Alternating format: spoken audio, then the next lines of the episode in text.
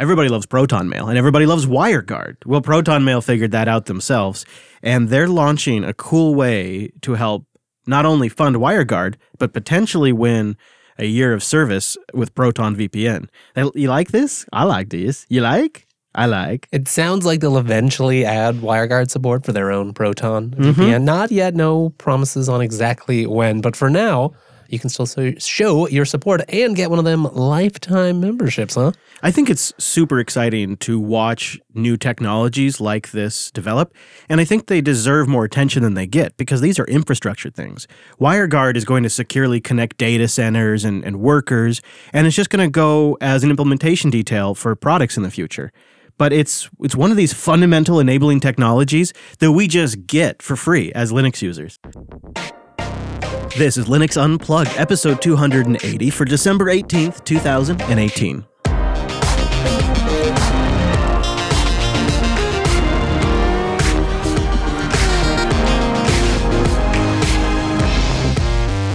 Oh, welcome to Linux Unplugged, your weekly Linux talk show that's just got a few more episodes before it's time to live up to those predictions. My name is Chris. My name is Wes. Hello, Wes. I was looking through our lists, and uh, I'm really bringing my A game. I, I got to make up for a few bad ones. I got to own them. But that's not what today's episode's about. No, Wes and I are fresh off the plane, just got back from Denver, Colorado to tour the System 76 factories and meet Thelio, their new line of desktop PCs born to run Linux. Uh, we had a chance to go there. I, I, I'll save it. But I got some things to say. I got some stuff to share. We had some experiences.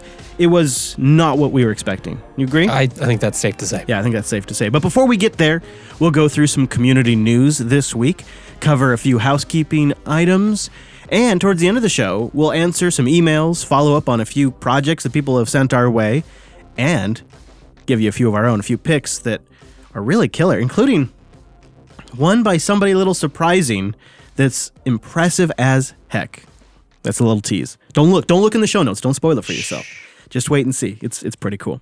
But before we go any further, we have to bring in that virtual lug. Time appropriate greetings, Mumble Room. Good morning. Hello, hello, Hello, Brandon and Bruce and Fundatils and KP, Minimex, Scott, Sean, Simi, and Xanthrux three three six. Very specific there. That one, not three eight six. 336, buddy. Get it right, Chris. Come on. okay, Wes. Well, uh, I wish we had a. You know, we need to have like a voiceover person do this part for us. So I'm just going to do it my best. Okay. Previously on Linux Unplugged, Wes Payne attempts to get the keyboardio on fire. So uh, before we go any further, Wes, let's open this challenge back up. This is the episode we have to wrap it up. Wes Payne, how are you feeling about lighting the keyboardio on fire? Well, it's not quite on fire. It's got some other effects, I think, loaded. We've just flashed the latest firmware, so we're up to snuff in that department. Now to enable some plugins. All right, I'm looking forward to it. Keyboardio, of course, is a split keyboard running Linux. It's got some Arduinos in there connected back to Wes Payne's ThinkPad running Ubuntu. And the idea is to install some software on the keyboard that creates a fire like effect on the keyboard to help us celebrate the holidays. That's the plan, at least. We'll we'll see if that actually works out. In fact, why don't we begin our community news this week with a hell of a story about Keyboardio? I am shocked. I have this Keyboardio because I was one of the very, very, very early backers because I met the couple behind the project very early on at OSCON years ago when they were on one of their mini prototypes. And they they had an update today, uh, day 1278. Words that they never wanted to hear. Quote, I'm not saying anything else without a lawyer present. Things went That's never good. they had they've had delays, they've had challenges, and they figured out the common theme. They were getting scammed badly. Uh, there's basically no situation which they wished they never had to say these words they write. These words are what someone says after they've gotten caught. These are the words that our account manager from the factory that makes the Model 1 said about 6 p.m. on Tuesday, November 27th, after we'd finally figured out how much she had stolen. This is a story that, well, I'll just, I'll leave it to you to read, but here's a couple of details. They had gotten scammed by an account manager that um, was working for a Chinese factory that was lying to them. She had lied to them about she she lied about having a family and and had and said she even sent pictures of a fake son. She was no longer an employee at this factory, but she'd convinced the factory to let her stay on and work this client. Just multiple levels of bad relationships and bad deals. And some of these things that happened are not totally out of the ordinary over there, so they, you know, didn't set off any alarm bells immediately. And she was doing this tricky thing where she would eventually release just enough money. She'd set up a separate bank account and gotten the Keyboardio folks to wire their money to that bank account. And then when the factory would really start to get upset and Keyboardio really needed their their keycaps or their keyboards or whatever it was, she'd put a little money from her bank account into the factory's bank account. Right. So she's sitting there in the middle telling the factory, oh, we can't pay yet. We can't pay yet. Taking this money, hoarding it. Yeah. And then occasionally paying a little bit out so that a few people got some keyboards and it looked like progress was happening. Yeah. And then there was instance where maybe 5,000 sets were ordered by Keyboardio, but she'd put an order in for 2,700 and then skim off the top and take the rest. So the factory just wouldn't have the parts. Um, and then when it came time to actually go over there on November 27th and start talking to people, it was super awkward because the factory owner and workers, first of all, didn't speak English, but second of all, were trying to negotiate with her in a way where they were playing along with her lies because they felt like that was the best way to get the money out of her. At a certain point, that just stopped working. Wow. That's when the lawyers had to get involved. But they learned that she was no longer an employee of the factory. They learned that she had actually quit 18 months prior to when they discovered all of this. wow. But the factory allowed her to keep the project as an independent sales agent. Again, that's not too unusual. Mhm. And then the account manager had negotiated aggressive discounts and price breaks on their behalf, but hadn't actually passed them on. When they were at, when they asked if our account if their account manager had done this to try with any of her other clients, like she'd scammed anybody else, the factory owner told Keyboardio that Keyboardio was the only customer that she'd had before she'd quit, their one and only customer. In August, they sent back 20 defective circuit boards to have them troubleshoot and figure out what was wrong. They never received them. They never got the boards. so they never were doing the troubleshooting while the account manager told them they were. It's pretty bad news. It's not catastrophic. On one hand, it's a lot of money missing. Um, and they think there's a def- decent chance that that money is just gone and never going to be seen again. Um, but some products, you know, they did manage to ship them.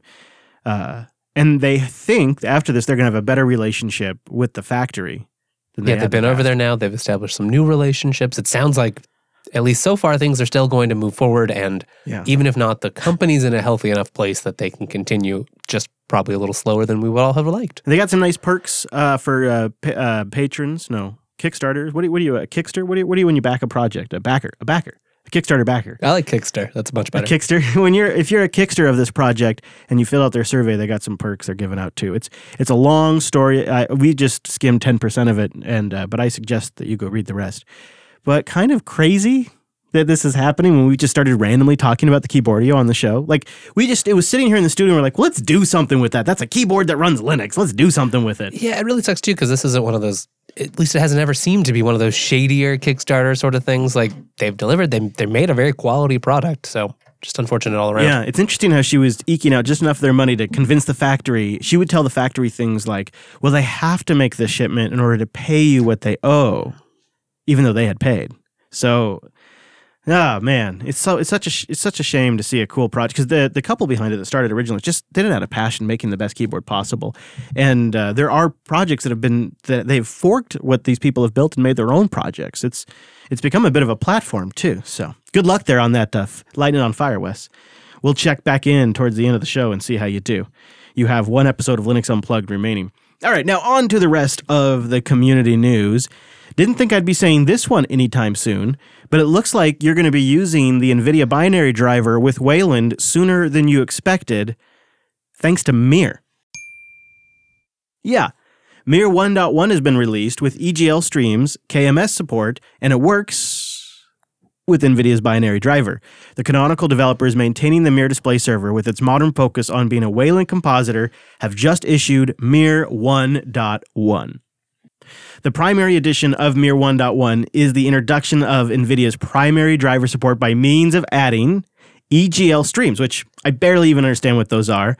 Um, and this came as backend that is compatible with the NVIDIA Linux driver architecture that already exists by NVIDIA. So it's just working with what they already plug into. Yeah, basically, there's like two different buffer APIs. One that all the open source drivers use and is already implemented in all the Wayland compositors that you use today. Ah. And EGL Streams, which is what NVIDIA's driver uses. Right. And GNOME had already grown some support for this, and work is in progress for KDE as well. But that kind of left everyone else out in the cold unless you're going to, you know, implement this for your custom compositor. What was it? Three months ago, we were seeing stories about Canonical working to upstream e- uh, some sort of EGL. I mean, I just remember seeing that and it just went by the radar and we well, well, who cares? What does that mean? But now you see the other shoe drop and you're like, oh, this is this is going to tie all the way from from Wayland to Mir to GNOME Shell. Like there's a whole channel here where you could potentially get a GNOME Shell environment using a Mir shim, talking to Wayland, talking Wayland, not talking to, but talking Wayland, uh, with actual NVIDIA binary accelerated graphics. And um, I know so many people listening to this show are going, "Who the hell wants NVIDIA binary graphics on their Linux box?" I, I, I'm there with you. My my Utopia, my Lenovo T480 Utopia, I feel like has been shattered with the introduction of the NVIDIA binary driver. Not only have I had that obnoxious systemd UDEV issue, which is being managed at this point, but there's just other weird things like my now my displays don't properly line up correctly. Like I'd never had some of these issues that I've had, like stuttering windows and having my display not line up correctly when I'm using the Intel driver. But I switch over to the NVIDIA binary driver, and Bob's your uncle. Now I'm having problems.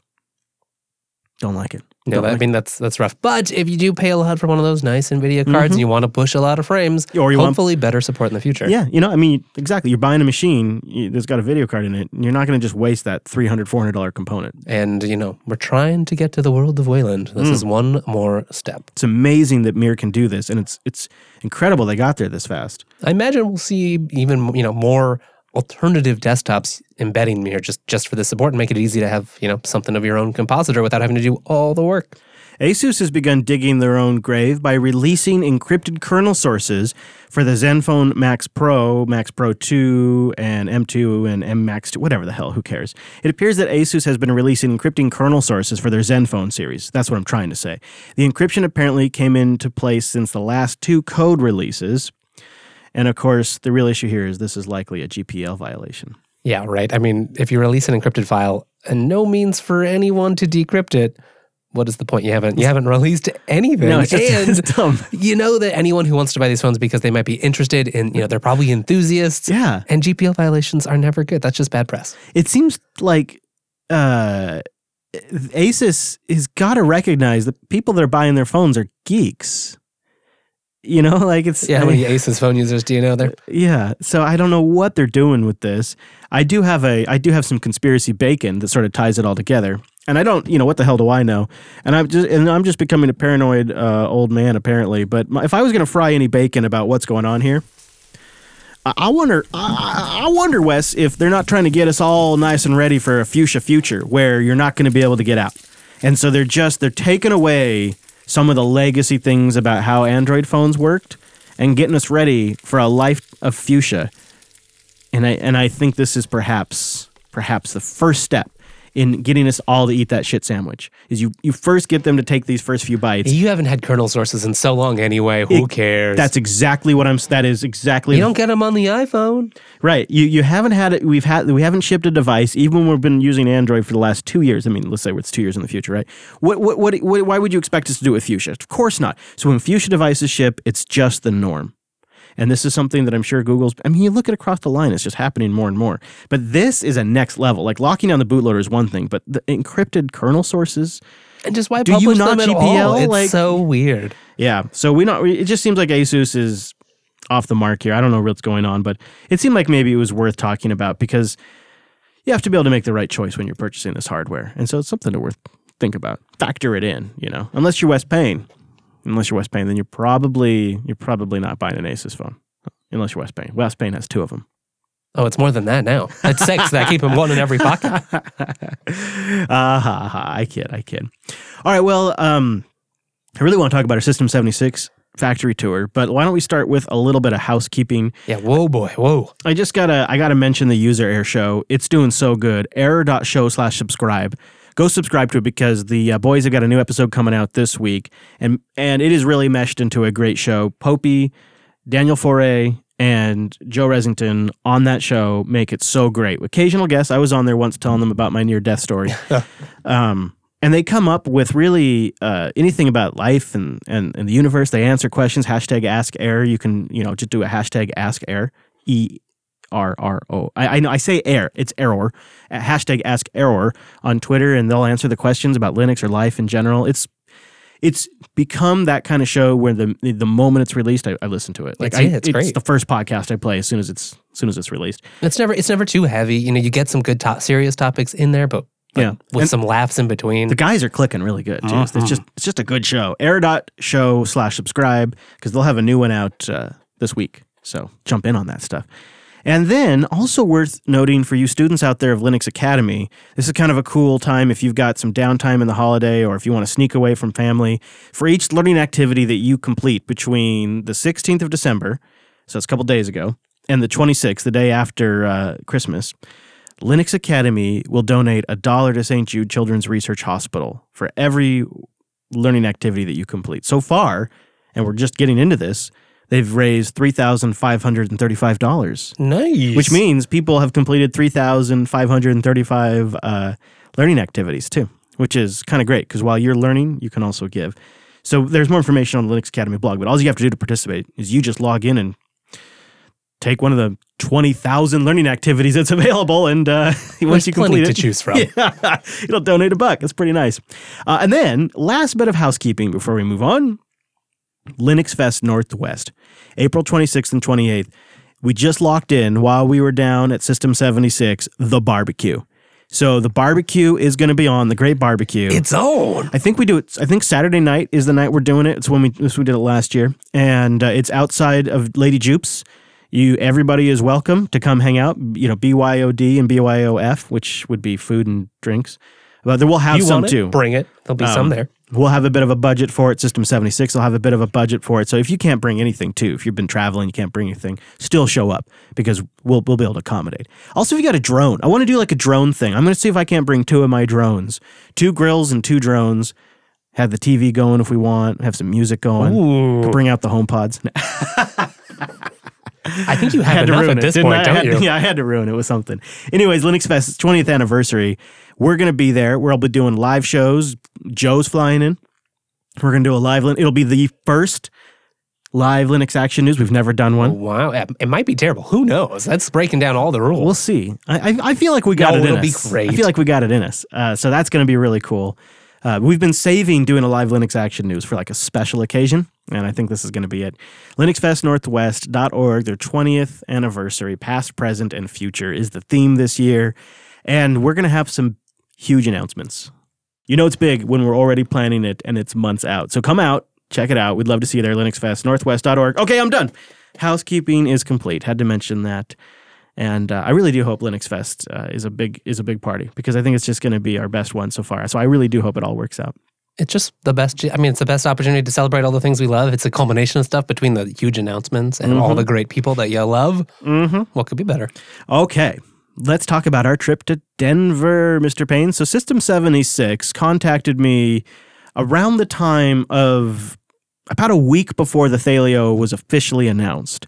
They they started emailing me back and forth saying, "Hey, we got something coming. We we want to show it to you because it's kind of a big deal." And um, I think a lot of us will remember the initial messaging was about open hardware. Open hardware, I think, was the big part of the initial messaging.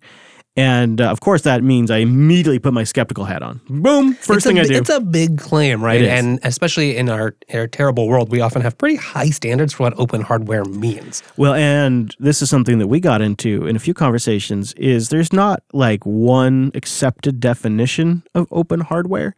Open hardware, I think in the audience's mind is the Intel blobs on the board. But open hardware in the industry's mind is your plans, your diagrams. Uh, the the idea essentially is could you take the plans from System 76's GitHub page, go to a metal fab shop, and have them build you out a case? And the answer is in this case is yes. Um, but that's not, I don't think, a definition System 76 is necessarily satisfied with. I think they are trying to push that forward further. We'll get into that a little bit, but I thought maybe we'd start with the uh, with with the essentials. So they contacted us and said something's coming, and I said, well, I want to see it. If I'm going to believe this, if you're going to go build, I, I just have been extremely skeptical about the entire transition to a factory because they're um, you know a bunch of lovable hipster geeks that know how to use Linux. They can manage a uh, uh, an ordering pipeline. They can work with outside vendors, assemble a few custom systems, Well, and send we already off. we already know how hard like like other things like like uh, like the Librem. Um, it's just difficult, especially with laptops and other things, to to get all that stuff open as much as you can. And it's it was a new building a factory is very different than customizing some hardware someone else builds. It's a you. totally different business. It's a totally different. It really business. is, right? Yeah. and um, it's not like they have a bunch of warehouse experts and um, people that know how to manage this this huge equipment They're on pretty staff. lean operation already. So it would mean learning those things, and uh, that just to me seems seems nearly impossible when you're also trying to launch an operating system and manage an existing business, support your existing customers. This I, I was very skeptical. So I was like, I got to see this. You got to show it to me. I got to see it. And they said, okay, good enough. When the factory is ready, we'll fly you guys out and you can see it with your own eyes. That was back in October, so I don't remember. And sure enough, they made good on that deal. They flew Wes and I out as well as uh, uh, six or seven other journalists, I guess, five or six other uh, journalists, and um, gave us the full tour and proved me wrong. Proved me proved me wrong. They're not. I, I'm not going to sit here and tell you that they've mastered how to run a factory and that they're cranking out systems at an unbelievable volume. They're still in that learning curve, hockey puck curve right now. They're still stuck in that learning curve and they're still figuring out how to build these faster. They're still figuring out the best way to even lay out the warehouse. But they are, to be honest, three years ahead of where I thought they would be. I, I mean, I know that was pretty harsh on my part, but they are cranking out systems. They are building them and they are not sacrificing attention to detail That's, in the process. That's the big part right there. They're not just cranking out any old thing. They're they're doing so with a high degree of quality. So the real the real reason we came down there was to see this factory and see Thelio and see what it was all about. And to that end, they really went all out. So they flew us in, they set us up in hotels, then they brought us in for a Friday tour.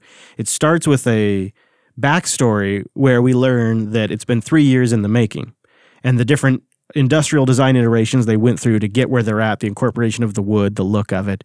And they demonstrated how at the same time they had another team running simultaneously, figuring out the internal components, the arrangement. But the practical matters. The electrical How do we actually put this together? hmm And so the way they did this over the last three years was have these two different uh, tracks of development running simultaneously and build out a lot of this at the same time and then come together. And it really seems to have resulted in a a very high quality PC. I wrote up uh, a blog and, and I have some pictures over at linuxunplug.com slash articles. You can look at the System 76 tour, including a video of them dipping the machines in acid. The the thing that jumped out at me was the clear amount of enthusiasm about being able to apply all of these lessons that they were probably very frustrated by working with other OEMs over the years. So many of the components that they talked about were things that have been inspired by solving problems of past machines that they've shipped. You can really tell, right? They've dealt with this. They haven't been happy, but there's no solution except if you can manufacture it yourself. And sometimes it's small things like a custom built, custom printed bracket to hold the GPU in place. And other times it's just having motherboard standoffs at a certain height because they know that this is the height they prefer for their motherboard standoffs. Yeah, thinking about it's easier to service. It'll be cleaner to get connections. hmm And they really agonized over every little detail about the, the airflow and all of this. And that was very, very impressive. But the bigger thing for me that uh, I walked away from this thinking about was a lot of the same people that were working there the last time I visited back in 2015 are still working there. And they have sort of risen to the challenge. They've they've they've all taken on a project that is bigger than just themselves and kind of pulled together as a whole company. And everybody has sort of leveled up in what they're doing and what they know and what their understanding is. And in a way, just about every person has had their hands on these first batch of machines that have gone out as they've learned this process. Um, And so this small team was able to really play to their strengths and and raise the bar and rise to the challenge. I think. Do you was that your assessment of it? Yeah, you can really tell. I mean, half the tour was kind of Carl's excited, kind of a, a impromptu lecture on how modern manufacturing at a small scale might Yeah. work. You know, Yeah. uh, just kind of going through all the pieces that you have to do, and uh, you know, there's some some fun pictures out there of you bending some metal as well, right? so so all kinds of stuff. But you could just tell he'd put in the time, and it is as hard as it sounds. I I would be a little daunted by that challenge. Okay, I'll learn all these different components that you need. But They've done it. They've done it. I mean, yeah, there's still there's still a lot of efficiencies to be gained figuring things out. The other part that struck me was they're so excited about it. It seems like this is what they wanted to do the whole darn time, Mhm. and they haven't gotten there everywhere. Right? There's no custom built laptop yet, but you can tell that's what they're that's what they're trying to achieve. Yeah. So before they get to the laptops, they have to nail the desktops. And here's Carl talking a little bit about that process. We had two directions going at the same time. We had kind of intentionally did them separate so that one wouldn't hold back the other. So um, while Kate was working on design, R&D was working on mechanical engineering. The idea was for them to get to a certain point and then merge the two together. And this is the beginnings of mechanical design. You see how different it is when you think from a mechanical design standpoint and when you think from uh, design, mechanical engineering to design. The margins you would imagine are better on desktops. And I asked Carl, do you sell more laptops or do you sell more desktops? And the, it was a clear we sell more laptops. Mm-hmm. So I said, how how then are you making this work? You set up this whole factory to build desktops and you sell more laptops than you sell desktops. He said, yes, but the thing is, the sale of the desktops has financed this entire operation. And think about what that means for a moment. It means that a company that sells Linux only desktops has been able to successfully finance a company now for many years, more than 12 years, uh, and build out a factory, including all of the things that it, means moving staff, it means building office spaces, it means setting up uh, factory equipment that is of an unbelievable industrial scale. It means learning to work with acid. All of these things have been financed and and and and lessons learned by the sale of Linux running desktop computers. They haven't taken outside lending.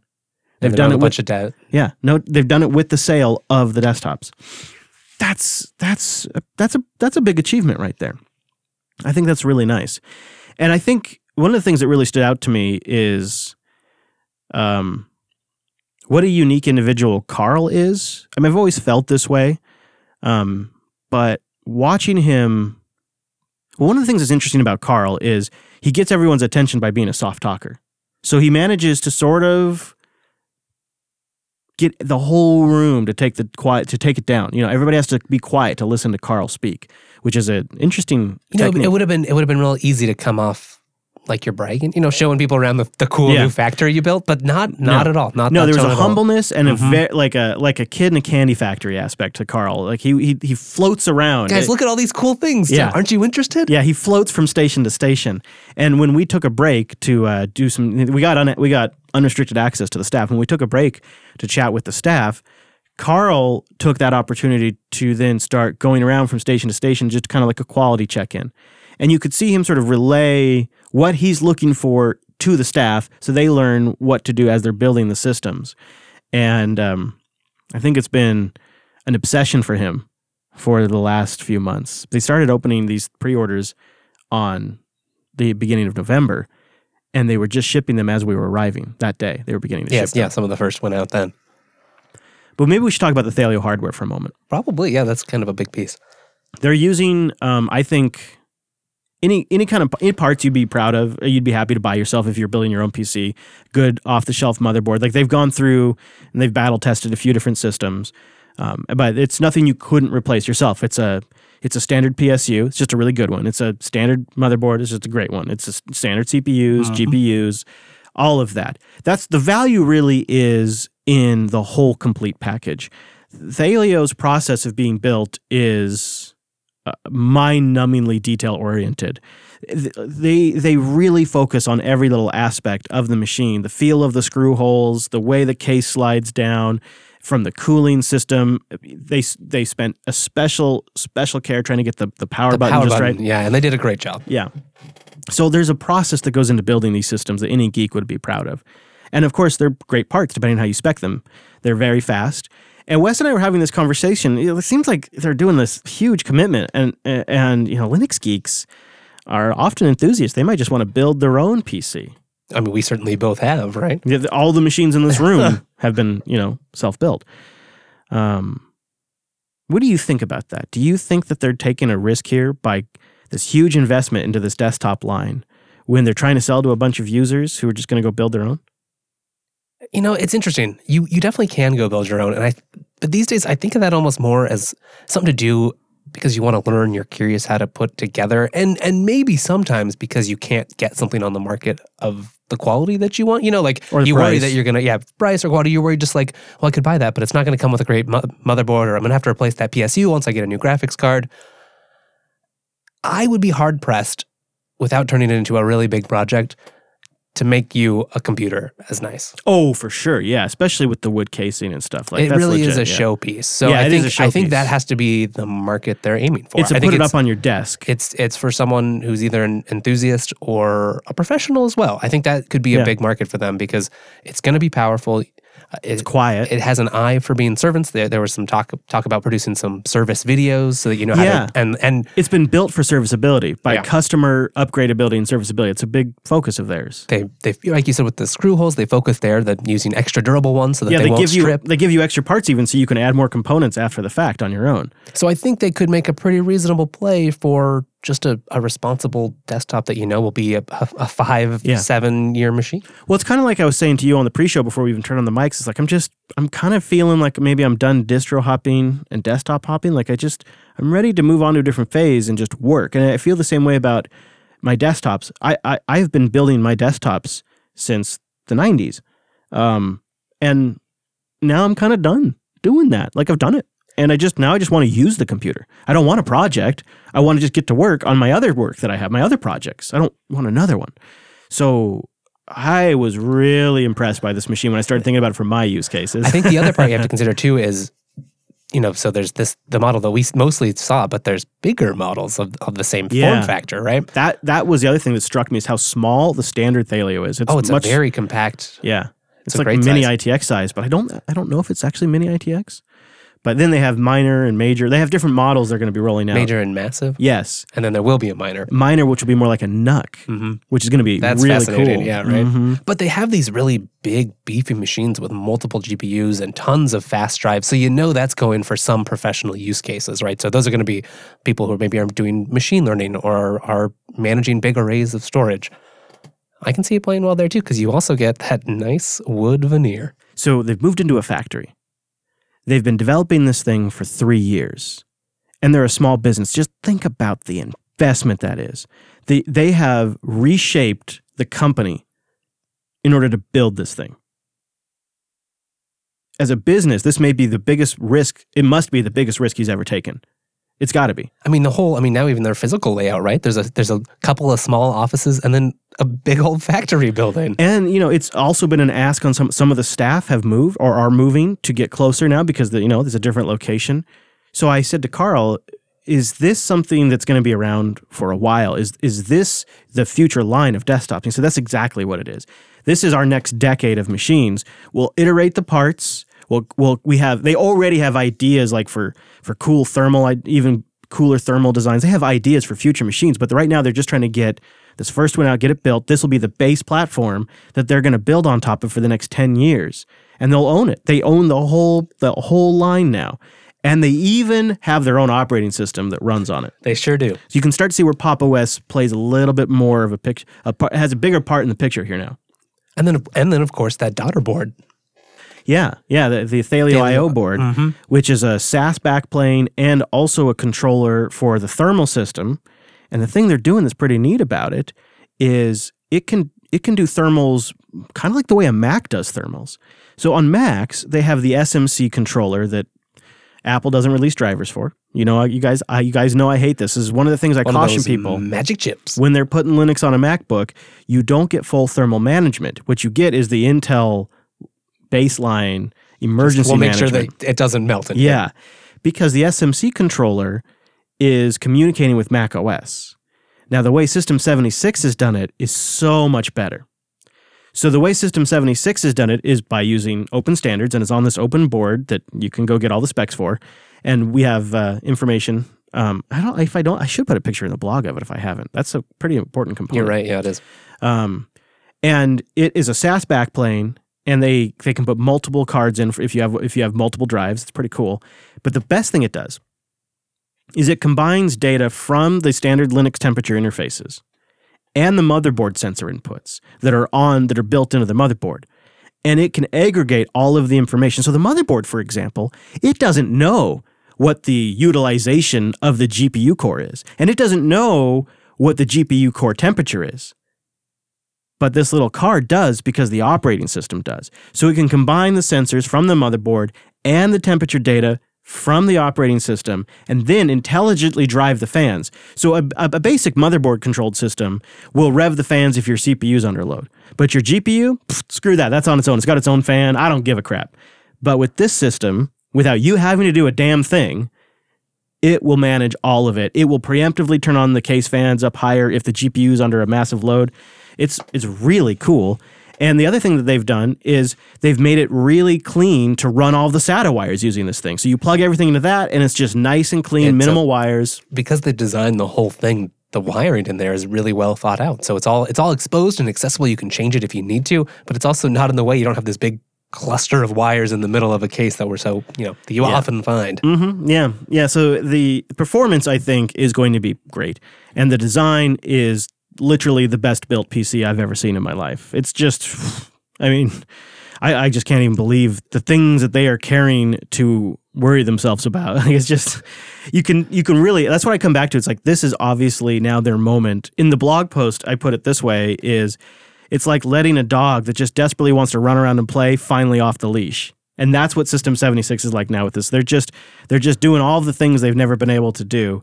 And they still have a long journey ahead of them. They still have much to learn. They still have to figure out how to build laptops. And even if this space will work out for them long term or not. Like all of these things are still up in the air. But I walked away from that with a confidence that they're actually going to pull it off. Like, yeah, I'm betting on that group again. That's that was how I walked away from that. Going, okay, I, I may even eventually in 2019 be a Thelio desktop owner. I could really see myself getting one of these. For I mean, and if and, you know if if they can't, maybe maybe no one can. Yeah, that too. That too, I suppose. I think still they have a lot on their plate. Pulling off Pop OS and building out the factory and keeping everybody happy is going to be really tricky. And the customer demand will be off the hook if they can get laptops working. That's going to be Yeah, scaling this laptops is obviously a whole whole other world of existence with mm-hmm. with different criteria. Denver itself is a unique place, and that plays into a little bit of System 76's culture. I think the other thing that's happening here is the company is owning its identity a little more. Uh, you see it, you know, they have the robot artwork now. They have the sort of the sci-fi theme. They've brought on Kate, their industrial designer, and she's really kind of gotten that whole messaging nailed it. I think she's really gotten that all together. One thing I heard them heard them say was lean into the weird. You know, they're proud Yeah. of it. They are Yeah. who they are. They're proud of their kind of geeky, nerdy culture. And they just they embrace it. Like they, they just embraced it with Thelio. They put the Rocky Mountains on the side of the case. They put the Unix Epoch uh, solar system time on the exhaust fan. There's all kinds of little small Easter eggs throughout everything. Even well, I don't want to spoil it for you, but there's Easter eggs throughout a lot of the stuff that they've built into this. There's just there's things that a company only does when they're really enjoying what they're doing and each person really owns their part of the process. They don't they they, they own it in a way where they they, they want to bring something unique to it that that represents them, and it creates um, a very compelling product. And I hope I hope there's a market for it. I hope they sell a whole bunch of Linux running desktops. I don't even care what version or desktop or I just hope it's a whole bunch of them because it was pretty neat. So I guess we should also maybe revisit some of that open hardware stuff, right? Yeah. So some things you can go check out now. They do have a GitHub repo for the whole thing. It's got things like their bill of materials and a whole bunch of drawing files that you could go send to get some of the parts made. I, I mean, I think pretty much everything they've got now. I don't know if it's 100% complete, but that's what they're working on. Yeah, and they will iterate, they say, as they learn through the manufacturing process. They'll start iterating on those documents. So the bill of materials and the technical drawings and all of that is what qualifies them for, um, and the daughter board is what qualifies them for. Is it? Uh, I can't remember the acronym, but it's an association. OSHW. Thank you. I, thought, I was hoping the Open. Source Hardware Association. Yeah, it's an association that uh, is, seems reputable. We we did some some asking around about people that are familiar with the matter, and uh, it actually seems like it's a pretty legit organization. And you can go reproduce one of these machines. You'd have to compo- You'd have to put your own components in it, you know, your own motherboard and stuff. But you could. You'd have to go get your own wood and and do all of that. Yeah. But if you wanted, like somebody in the chat room's like, I want one that's all white. I'm like, you could. You total, yeah. I mean, right? More so than in almost any other case. It's a fascinating world we live in where you can you can go take these plans to a metal shop and have them build it for you. Who knows if they would be able to do it to the precision System 76 will because this is what they do. Right. One of the one of the things they were talking about the usefulness of that too is like um, okay, like with the Carl, what's going on about the the unfortunate nature of the PCI spec and how not everyone really cleanly super follows all exactly the mounting. So now now there are some open open examples of just just how to go build a computer case and know that components will actually fit and that the tolerances are right and that you will have built something that's not useless. Yeah, listening to them describe the lessons learned there was fascinating. This, I think, is a bit of a manufacturing success story. I, if this could get more traction, I think there could be some trade magazines that could tell a fascinating story here because System 76 has built a modern factory using industrial 3D printers, huge, massive laser printers, or I mean, uh, laser cutters that draw more power than my entire RV draws. They have ginormous acid baths and huge baking ovens. And what they've been able to do is kind of pick and choose a more modern build workflow. They don't have like a 30 year There's not a factory. of legacy here, right? No This is- legacy. This is, brand new. So if 3D printing is the best way to build this component, we'll 3D print it. And if a laser cutter is the best way to do this, we'll use this laser cutter. Uh, and I think, including other more modern materials that are going into the build process, and I think that is in a way been their advantage because they were able to go with just stuff that's approachable and runs Linux too, which is also really cool. Uh, I think there's more to this story than uh, what our trade covers. I think there's other trade uh, coverage out there that could tell a very fascinating story of how this, essentially a startup in Denver, It's is a very agile move for their business. That kind of repositioning. now building computers in the United States too, which is really neat.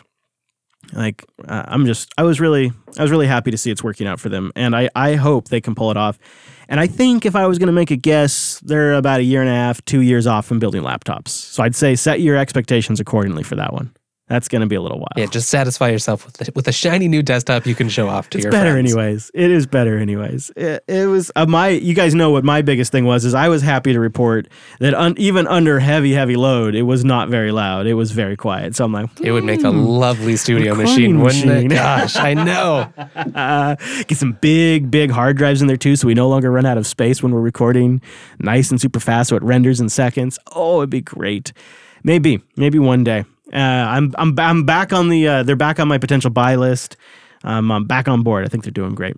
We have a couple of emails that came into the show, Mr. Payne, and uh, Mumble Room. Feel free to help us uh, answer these as we go through them. But we got an Xrandr tip that came in from Duncan. And he says, uh, you know, a couple episodes back, there was some talk on how to automatically handle switching between various monitors and dock setups and the use of Xrandr scripts to do that. He said, I got this down and um, I think I found a nicer alternative. Take a look at autorandr. Hmm. In fact, the man page subs it up pretty nicely. It basically allows you to plug in monitors, docs, configure Xrandr as required using whatever tool you prefer, then use autorandr to save that config, and then next time these specific monitors are plugged in, autorandr sets them up automatically exactly how you had it. Take a look at it. Thanks, Duncan. That's pretty cool. Check out autorandr. Um, and that's randr with just an R at the end, no ER, of course. The other one came in, the, another email that came in that is following up on Emby going proprietary is Mini DLNA. This is so cool. I didn't grab uh, I didn't grab their name on this one. Did you see? You might have seen it, Wes. If you see it earlier on, let me know. But uh, they write, "Have you ever covered Mini DLNA, guys? It's great. It's a simple streamer." that I've used on Linux and FreeNAS. My son has a player on his iPad and it plays back just fine. I use a VPN connected to home and I stream over Plex. And it's um, actually now known as Ready Media. Mini DLNA is its old name. Ready Media is a very simple DLNA universal plug and play streamer that was originally developed actually for ReadyNAS appliances by um, I think a who makes ReadyNAS a Netgear employee. I believe a Netgear employee originally wrote this for ReadyNAS streaming, and it's a very minimal DLNA streaming server that you can throw on any Linux box. And then if you have a television that has a DLNA client or a PlayStation or Kodi, you can just stream right to it. No Plex, no Emby required. Very, very nice and simple. It's called Ready Media. Previously Mini DLNA, and it's almost guaranteed already in your repo as Mini DLNA. It was in mine. Thank you, Eric, for that email. Ah, thank you, Eric. And then last but not least, a streaming solution submitted by our very own Mr. Wes Payne has potentially changed travel for the rest of my life. This is so cool. Longtime listeners of this show have heard Wes and I complaining that there's no really good solution for people in two remote locations to watch the same video file with synchronized play and pause. So that way you can watch together even when you're not in the same room. Maybe you and friends want to marathon some Star Trek. Maybe you and the significant other are trying to watch a series while you're traveling. Streama could be just that. It's a self hosted streaming media server, and apparently it has the ability to do live sync watching. And It we play sure around with it a bit. Mm. does, yes. Now, it is not as full featured. One thing Emby did a pretty good job of is, you know, it grew a lot of the features that Plex has. Not not everything. They weren't one for one, and, and it has some of its own features. But it had all that metadata, media Yeah. information. Stream is a bit more limited. You won't find all the support for things like Chromecast or the popular TV app. So for right now, it might not be the solution for everything. Hopefully, there's coming. There's pull requests for lots of lots of things. They have issues, so obviously this is known. But if you're just watching in the browser, it was very smooth. There was Mhm. a little a little hiccup here or there, but with very little effort, you and I were totally synced up. I could pause, you could pause. Yep. We could scrub, and it would move right along with us. It would move the other person's playhead. It was so great. Um, setup is really simple. It's a Java app, so you drop the Java app in a directory with the videos, and it just indexes the videos in that directory, or do you point you, it can, at you can just point it at Okay. it. Yeah. So it's got a YAML configuration. It's not the simplest thing, but it's also not that complex. No. And you just download one file, and they've And it- got some decent documentation. It could use more fleshing out in some areas, but it, it'll get you up and running. and it indexes the videos, so it, it like gives you a web UI to choose from to Yes, which you can manually upload. You can also configure it to tell it which directory you're trying to store all the stuff. Yeah, that's right. You can drag and drop upload video files. That is really cool. Um, So it's not going to be it's not going to be probably your one thing. It probably won't replace Plex No. if you're a heavy Plex user, but it might be just another Yeah. handy little tool you have out there. Maybe you've got a few videos, something Mm-hmm. like that. You're watching the season of a show, something like that. Um, and the other thing that's really nice is you can start it up, you can select it, and then you can just generate a share URL, and it will. It's a session URL. You can send that to people over whatever messaging. it also supports like anonymous access, so you could Mm. even set it up that way. that's pretty cool. So that's uh, Streamia, Streama, which is S T R E A M A, and of course we will have a link to that in the show notes. And yes, before you even ask, of course it's open source. It's li- it's licensed under the MIT license. Good find, Wes. That is going to change the game for us. I'm very excited about that. Well, you, well, I'll read this next email. You work on setting your keyboard on fire, okay? Oh, I'm hard at work over Are here. you- are. you I just are. have to not drop the keyboard on the ground. You're getting. it's actually in some ways a little more tricky that it's two pieces. It really, yes, this is not helpful. Although it is a neat design. It is. It looks. It looks really cool, and the wood is really nice. It would go. You know what it would go really nice with is a Thelio. It sure. Oh oh, jeez. And then there must be wood mice out there too. All right. Well, Cody, just Cody writes in, and he says, if System D was giving me as many damn problems as it's giving you, Chris, with that UDEV stuff, I would go straight up no System D, and I would ban it from my box. Serious question. How do you remain patient when stuff like that goes so bad? How can you tolerate System D? Cody just Cody asks. Quick recap. Uh, previously on Linux Unplugged, I have an issue where when I disconnect my eGPU dock, that's a word for you, my eGPU Thunderbolt 3 dock, and I boot up my ThinkPad with the dock disconnected, Systemd UDEV goes crazy trying to load the drivers for an NVIDIA card that no longer exists. Because then at that point I'm on Intel graphics. And we came up with a quick workaround, but a couple of people wrote in and have been really just jumping on the opportunity to abuse Systemd here. Um, and I, I kind of want to turn this around to the Mumble Room for a moment. Uh, do you guys think that I am just sort of taking the abuse? Like, have I just become complacent with System D and just rolled over and said there's no getting away from it? It didn't even cross my mind to go on a System D rant when System D UDEV was eating up all of my CPU. Or would it just be junk anywhere? I, I, would like to know what the mumble room thinks. Brandon, I don't know. You're a System D guy. What do you think? I mean, this is a difficult case that you have a plug-in GPU. That is not a normal case. Otherwise, I'm so used to System D now that I can't even imagine living without. Yeah, I, that that in part might be it. Yeah, okay. I mean, I think my the way it works for me is this isn't an issue with System D so much as it is a yeah, it's a strange setup. I think that's a good way to put it. And I'm testing an edge case here. That's why I got this eGPU dock. I agree. It's a complete edge case. It's uh, not something that is going to be on every system out there. You're going to have very few systems that are going to have what you've got. Yeah. And I think that's also why I'm having such performance issues with my two external monitors. I have two Asus 2K monitors that are turned counterclockwise 90 degrees, so they're vertical. And then in the middle, I have a 1080p built in laptop display. And anytime I'm using applications on the vertically turned windows or uh, monitors, they're really laggy. Like dragging them around and resizing is it's like old Mac OS laggy where the whole it's like jerk jerk jerk jerk as I resize the window. It's bad. And I think part of it is because of this strange setup. I have them rotated. They're 2K while the main display is 1080p. They're going off of the NVIDIA card. This whole setup is odd. And it's probably not one that many Plasma developers or KWin developers have. And I wonder if this isn't an area where, as Linux users, we've just kind of come to accept it a little bit. Oh, you know, it's not a very common setup. It's an edge case. But you know, that's not something Mac or Windows users have to say as much.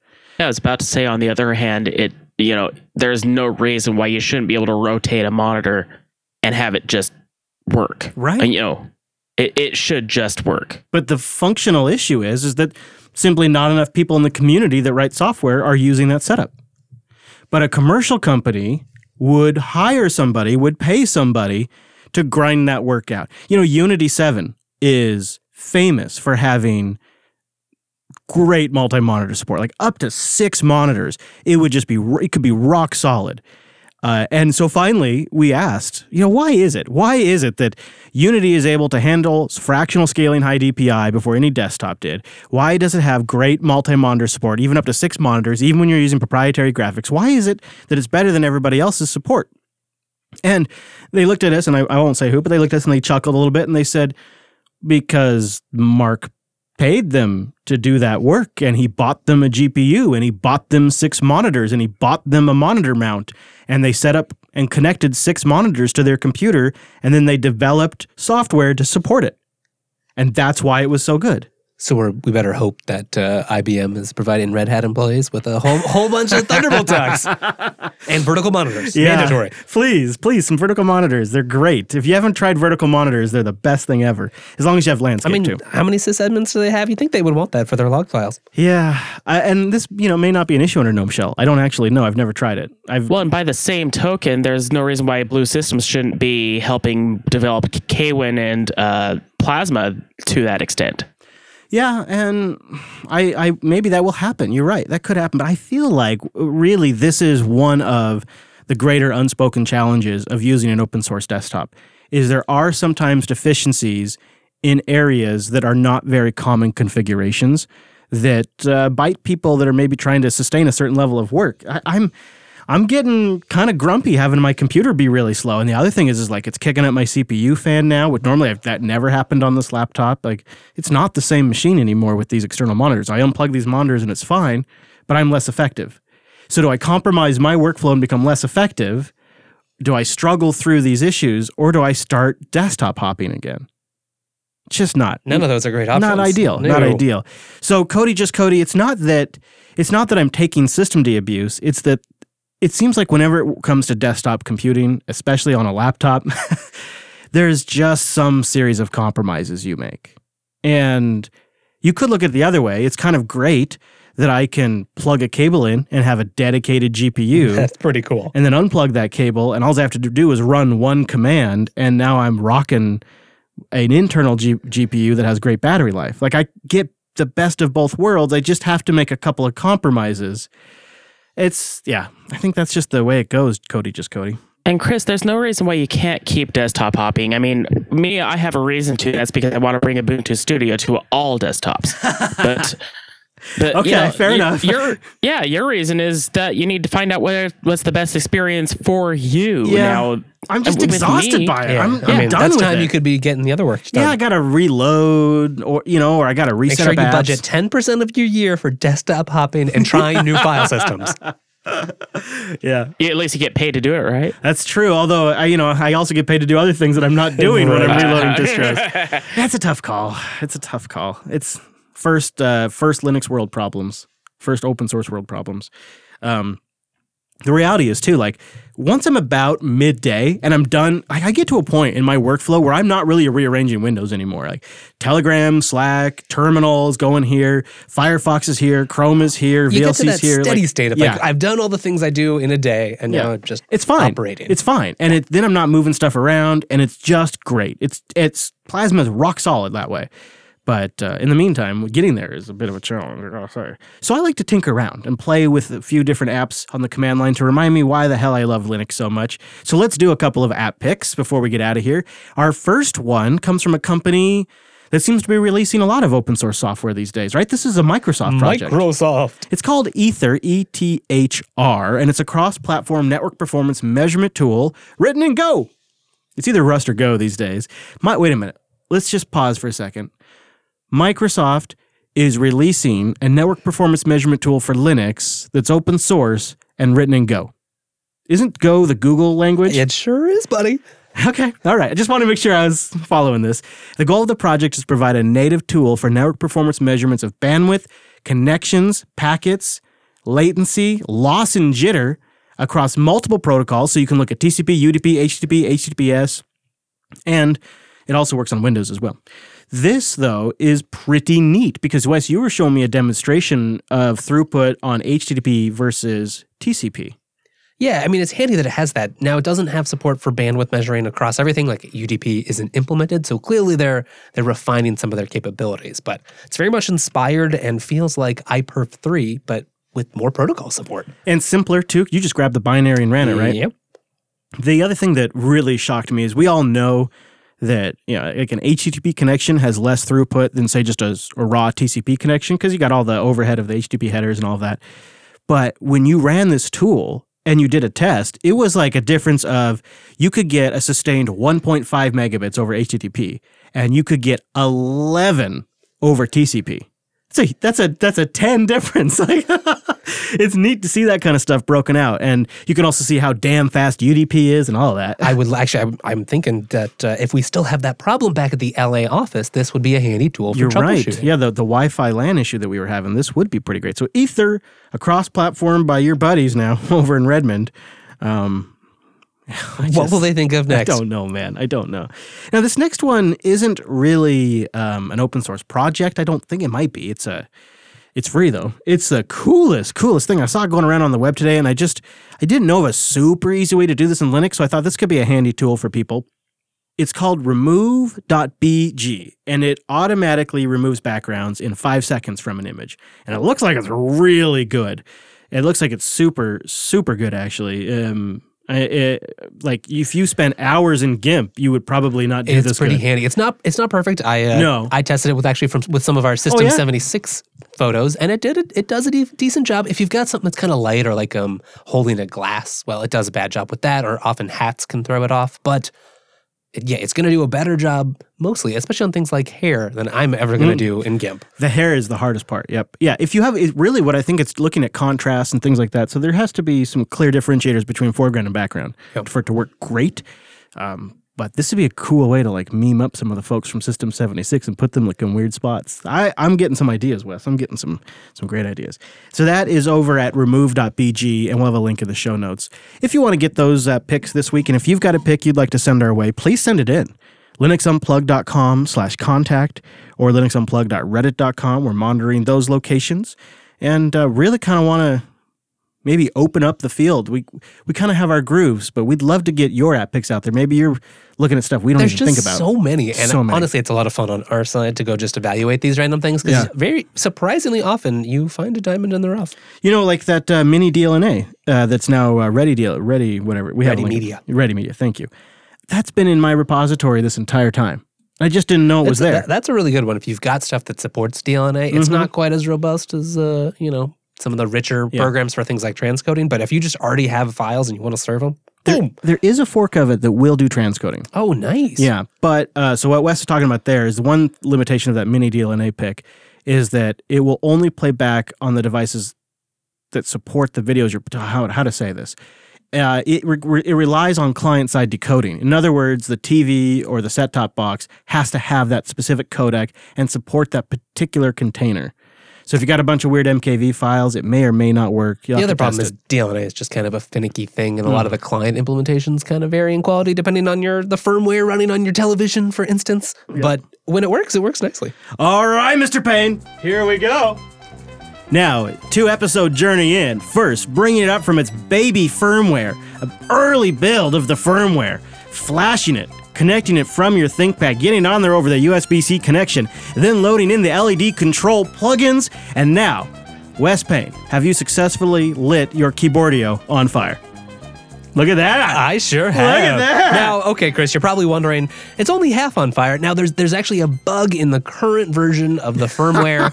And one of the plug default plugins for it on the very handy board manager API that they provide to integrate with the Arduino IDE. So that's nice. If you go get the latest one from Git, that's fixed. Unfortunately, I didn't have time to do it. But hey, half Look of it's that. on fire. Yeah, that- that'll spread. That'll spread. You know, uh, the the GIF that I'm playing on uh, the screen does not do no, it it looks, justice. it's way smoother It's and nicer. way nicer. It actually kind of looks like fires. It changes hues, and it's it's one color at the base, and it flickers and goes up. It's you can imagine it's like a really small window on a bigger fire. I actually legitimately, when I'm not using my computer, would love to have that. That'd be fun, wouldn't it? Just sitting at your desk and Oh, man, that is so cool. Well done, Wes. Uh, that is uh, that is a big win for you on the old uh, challenge. You managed to uh, rebuild that thing basically while also doing a live show. So I'm gonna say uh, that is a big congratulations.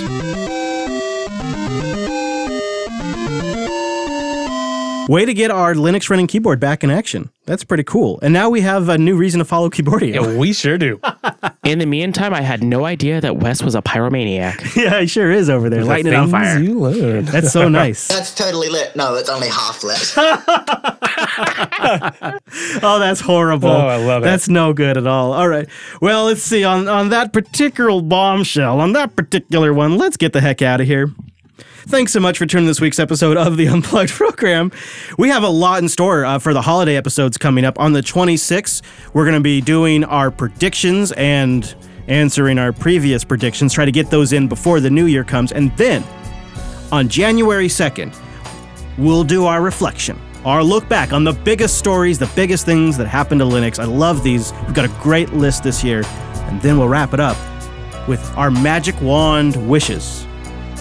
If we could make anything happen in the open source world, what would those be? And I'd love to hear your thoughts. So join us. They'll be on the 26th and then on the 2nd. But thanks so much for being here this week. See you back here soon? Tuesday? I don't know. Sometime. And the holidays, they ruin everything. Bah humbug!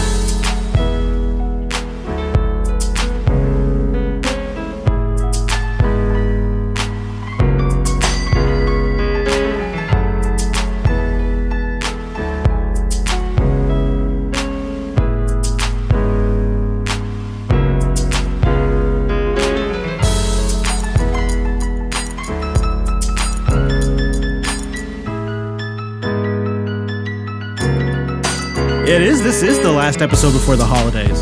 Happy freaking holidays, everybody! Wow. What? Yeah, the next episode we'll be back. We'll wish be you a after. Merry Christmas too. That's pretty good. That's crazy. Man, that is really something. Well, we have Only had. had a week to go. Yeah, I guess that's good. I think. I think I'm done shopping. I never am though because Nope, I'm never. so Can't be. bad with. Can't be. Like I, there's always somebody's I forget. I always forget somebody's because I, I, I don't, I don't want anybody to get me anything really. I don't because like all the stuff I want is really expensive, anyways. And then I live in a tiny, tiny, tiny, tiny home. You don't need extra stuff that you didn't really want anyway. I don't. I don't mean to be. So, I like the things that I want are. You know. I mean. I don't know. I always say that, and then people think of stuff to give me that's so thoughtful that I. I don't know. I'm always really like. That's probably a short list, though. And what it is is I'm just I'm just a jerk. That's what it is, I guess. Mr. Band, we got to pick a title. Oh, guys, come on. We need your help. Yeah, we do. I'm plumb out of ideas. Oh, it was fun going to System 76, seeing everybody again, making plans for our big barbecue at Linux Fest. That's what I'm looking forward to. It's just going to be. I, I wonder. I bet you they're going to bring some Thelios to Linux Fest. they totally barbecue. should. Why would they not? Oh, man. Oh yeah, Eric, you're coming, aren't you? Dude, now that I no longer have a job, I can definitely be there. Oh well, it was on the weekend, man. You're not Oh yeah, Hey, well, the thing is, I worked on the weekends. Oh, well, that's worth uh, that's worth it right there. Then. Yeah, well, to be on, to be fair, I quit. I did not. I was not fired. I quit. So you make sure that's clear. That's on the record. That's on the record. Totally on the record. Ben got a good one in there. The keyboard drama. If we were making this one about the the keyboard, that'd be a good one. That'd be. I don't know what I'm going to do about this desktop situation. You know, part of me really thinks I should just use a desktop You might just use and a desktop. just keep the laptop for laptop things. That seems like a good idea. Why didn't I think that of that? is simpler. That works if you have an office to go to, but like myself, who lives in a trailer, much like Chris living in an RV or motorhome. yeah, yeah. For home, for home. For home, yeah, you definitely need the laptop, but for but for work, you know that's so backwards too. It used to be I you know. need the laptop for work and then the desktop for home, Yeah, and now it's the other way around. it is totally. It is totally the other way around. That's hey, you know. I don't need all of the horsepower at, at home because I'm not trying to do as much stuff. It's when I'm in the office, I'm at work, I'm trying to get a million things done and trying to get it done as fast as possible. Yeah, I have a relatively powerful laptop though, so that way because I need the horses in order to do audio processing. Clearly, I uh, I have a, a rack that's like ten years old. I bought for less than two hundred bucks. That uh, it does great, and uh, I just use a laptop that's pretty cheap as uh, basically a satellite most of the time. And uh, yeah, there you go. Yeah, that's kind of what I'm thinking. That's exactly what I'm. That is exactly the setup. I mean, you could even use a Chromebook for what I'm thinking about. Exactly. Chris, I meant to jump in. I'm sorry, Synergy crashed. Oh that's so funny. Wait a minute, I thought we were supposed to be using Barrier or whatever it is now. I thought, I Oh, thought- I'm, I'm still using Synergy 1. but so, all the feels, all the feels. do you have thoughts? Uh, do you have thoughts? yeah. So, uh, so I use um, By the way, for people listening, I asked him if if uh, Brandon. I asked Brandon uh, if he thought I was just taking the system to abuse and living with it. Yeah, I don't think so. But one, I think the uh, I think most of it is actually no Thunderbolt docks for Linux users are pretty new. Like I kind of like you know for the most Yeah, part it's yeah, not it is- like it hasn't yeah. been mainstream in the Linux world. So I think it's more so dry more a problem, not necessarily at systemd. I think it's more driver uh, level. Well said. Um, I think so. I, and I and I and like Nvidia and also Nvidia graphics uh, for hot plug from my experience is is terrible. yeah. Just asking for trouble. Well, who expects the GPU to be removed, right? Well, also to dovetail on that, because it the the best Thunderbolt support right now is in GNOME. Yes. It's not in yes. I- Plasma. it's not in any other desktop. It's Yeah. in GNOME, unfortunately. Yeah, that's true too. All right, let's do one bonus little uh, quiz game before we go for the day. All right, chat room, mumble room, without looking, don't cheat. What do you guess is the third most popular distribution on DistroWatch right now? Number one is Manjaro. Number two is Linux Mint. What, without looking, is the third most popular Linux distribution as ranked by the totally arbitrary DistroWatch?